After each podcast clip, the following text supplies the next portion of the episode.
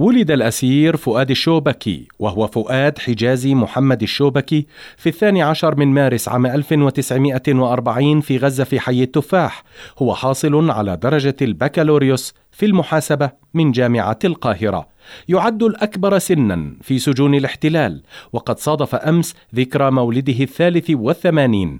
هو يعاني من مشاكل صحية مزمنة كأي مسن وفي السنوات القليلة الماضية أصبح يعتمد على رفاقه الأسرى في تلبية احتياجاته علما أنه يقبع في سجن عسقلان.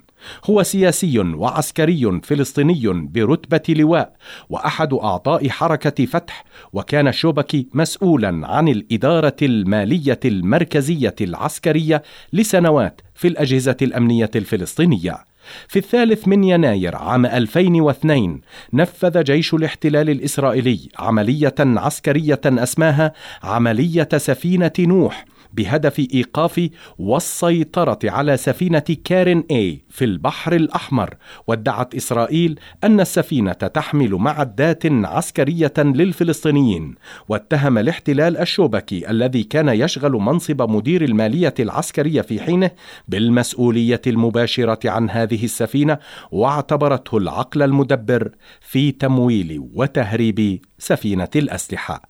اختطفته قوات الاحتلال قبل 17 عاما من سجن أريحة مع الأمين العام للجبهة الشعبية أحمد سعدات إضافة إلى رفاقهم عاهد أبو غلمي وحمد قرعان وباسل أسمر ومجد الرماوي وياسر أبو تركي.